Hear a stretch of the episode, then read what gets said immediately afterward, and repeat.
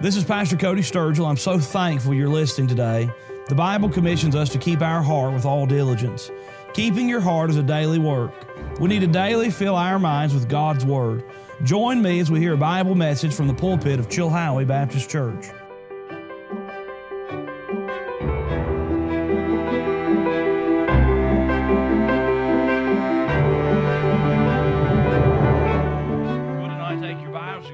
Genesis. Uh, Genesis chapter number 39 is our text. We'll back up and begin reading a few verses here in Genesis chapter number 37. Working through Bible characters on Sunday evening as the Lord leads, and uh, we're moving tonight to the life of Joseph. And uh, Joseph is a beautiful character in God's Word, and uh, often a picture of Christ, and a guy that we can identify with because his life was uh, full of ups and downs. And uh, nothing negative is written in the scriptures about Joseph. We understand that he's not sinless and he was a sinner like everyone else, but nothing negative is ever mentioned about, about Joseph. And uh, he was the kind of guy that, in spite of adverse situations, responded correctly and responded righteously. And God uses the life of Joseph to show us some, some uh, wonderful things. Uh, leading up to the message tonight, Joseph, uh, the last time we saw him, if you're here on Sunday night, I, I see Joseph as he's just a boy. He's the last of the children and the last part of Jacob's family coming to meet Esau. First time Jacob's seen Esau in more than 20 years, and Jacob, quite frankly, scared. And he comes to uh, into the presence of Esau, and Joseph witnesses his father uh, making reconciliation with Esau. And now they've moved on into Canaan land where they're supposed to be. Uh, their lives are progressing, and uh, God is doing a work. And Joseph is now 17 years old. Uh, Joseph is well beloved of his father. Actually, he's the choice uh, of his daddy, which is not ever a great idea because it, it naturally invokes jealousy. But uh, Isaac, I'm sorry, Jacob, Israel, loves his father. I mean, loves his, uh, loves his son Joseph. And Joseph is a boy that has a coat of many colors. And Joseph is also a guy that is clearly God's hand is on him. And his brothers just don't like it. He has a dream. Joseph dreams of, of uh, chunks of corn, chunks of, uh, of uh, wheat that have been tied together. And he dreams that uh, all of his brothers are bowing to him. He has another dream that all the world is bowing to him. And uh, little does Joseph know that those dreams will come true, but he tells the dreams in naivety, and his brothers just get ill and angry with him. The story goes like this in verse 13 And Israel said unto Joseph, verse chapter 37 of Genesis, verse 13. And Israel said unto Joseph, Do not thy brethren feed the flock in Shechem? Come, and I will send thee unto them. And he said to him, Here am I. He said to, to him, Go, I pray thee, see whether it be well with thy brethren, and well with the flocks, and bring me word again. So he went out of the vale of Hebron, and he came to Shechem. And a certain man found him, and behold, he was wandering in the field. And the man asked him, saying, What seekest thou? And he said, I seek my brethren. Tell me, I pray thee, where they feed their flocks. And the man said, They are departed hence, for I heard them say, Let us go to Dothan. And Joseph went after his brethren and found them in Dothan. And when they saw him afar off, even before he came near unto them, they conspired against him to slay him. And they said one to another, Behold, this dreamer cometh. Come now, therefore, and let us slay him, and cast him into some pit. And we will say, Some evil beast hath devoured him, and we shall see what will become of his dreams. And Reuben heard it.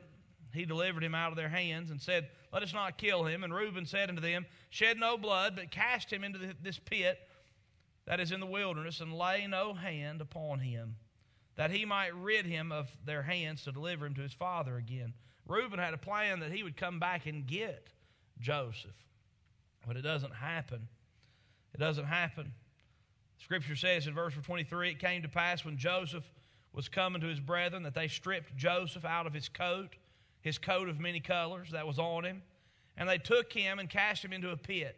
And the pit was empty, there was no water in it. And they sat down to eat bread, and they lifted up their eyes and looked, and behold, a company of Ishmaelites came from Gilead with their camels bearing spicery and balm and myrrh, going to carry it down to Egypt. And Judah said unto his brethren, What profit is it if we slay our brother and conceal his blood? Come and let us sell him to the Ishmaelites, and let not our hand be upon him, for he is our brother and our flesh. And his brethren were content. Then there passed by Mid- Midianites, merchant men, and they drew and lifted up Joseph out of the pit, and sold Joseph to the Ishmaelites for twenty pieces of silver. And they brought Joseph into Egypt. The Bible says in verse number 36 and the Midianites sold him into Egypt unto Potiphar, an officer of Pharaoh's and captain of the guard. Now, can you imagine being Joseph, 17 years old, naive, yet trusting the Lord, obedient to his father, uh, by all accounts, a honorable, upright young man, a young man that didn't deserve any ill doing, but at the hands of his jealous, envious brothers, he ends up cast into a pit, sold into slavery. I have a few mental images as I think of this story that really stir my heart and help me see and understand this passage of Scripture. One is Joseph. Joseph was so confident naive regarding his relationship to his brothers that he was willing to share with them, hey guys, I had this dream. He wasn't, he wasn't coming to them and saying, ha, ha, ha, ha, ha, you're going to bow to me. He was just naive to the fact. He said, I've had this dream, and the dream depicts you guys bowing to me. They were already, the brothers were already a little ill because dad had been showing him favor. I mean, do you remember the day that dad, I'm speaking as, as if I'm one of Joseph's brothers, do you remember the day that dad was so nervous about meeting Esau? You know who he put in the back in case something went bad? His precious little Joseph. And you know, Dad's putting the clo- clothing together and making sure we're clothed and doing right. Joseph gets the one that looks the best.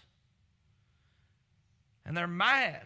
In my mind's eye, I've got this picture. Joseph has just simply done what his father said. His father says, Hey, go check on your brother, bring me word again, let me know how your brothers are, and let me know how the flocks are. And Joseph literally says, Here am I, whatever you want me to do. And Joseph goes, finds out what's going on. And I've got this picture of Joseph. He loves his brothers. He honors his brothers. He's just doing what he's supposed to do. And people that he trusted in, people he had confidence in, he comes to them. People who should have been protecting him. He comes up to his brothers. They rough him up and rip off his coat, and cast him into a pit, and leave him there to die.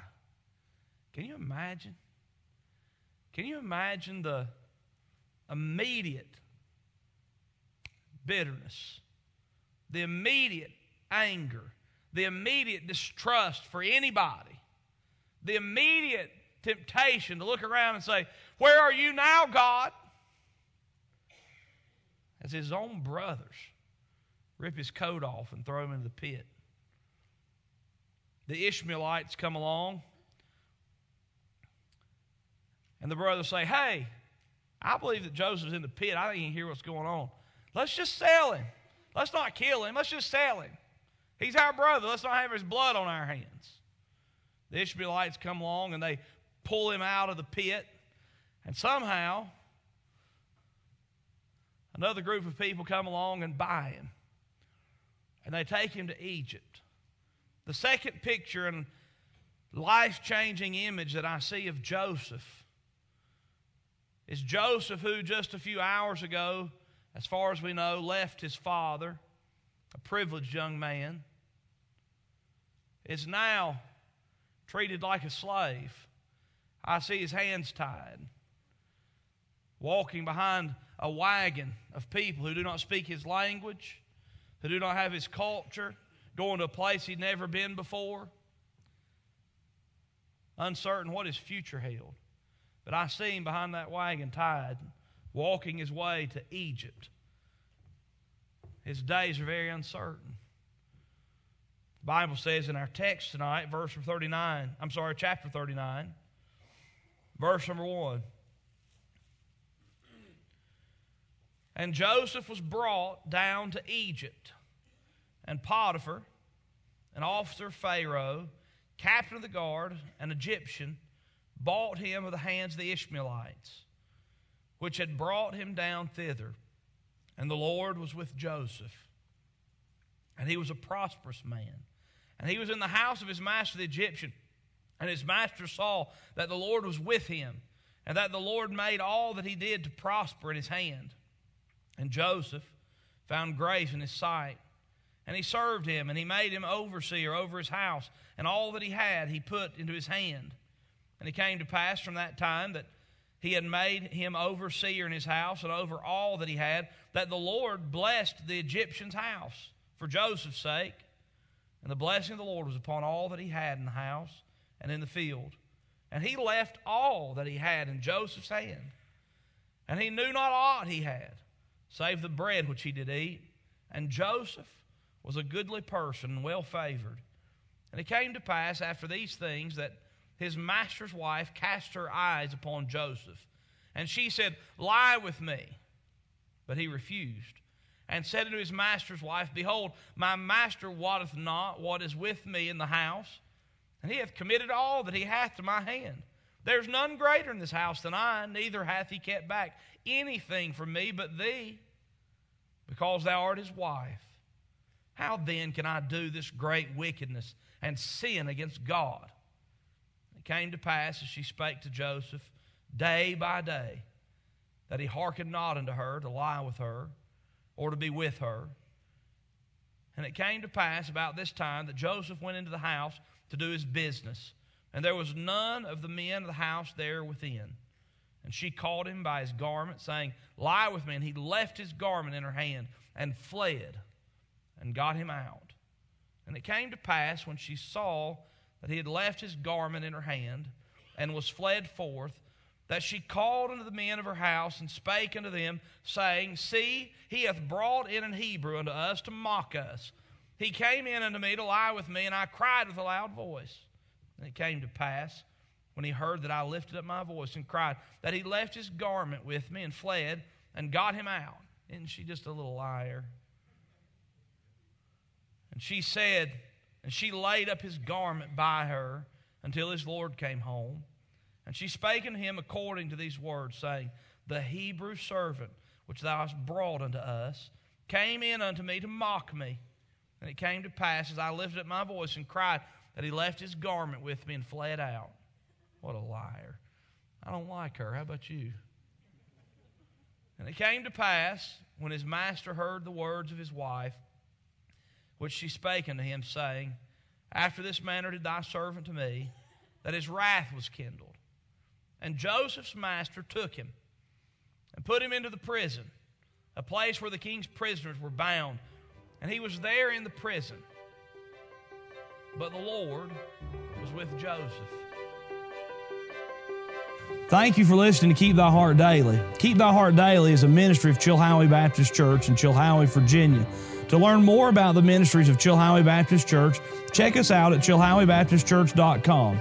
If you'd like to financially support Keep Thy Heart Daily, please send your gift to Chilhowie Baptist Church, P.O. Box 838, Chilhowie, Virginia 24319.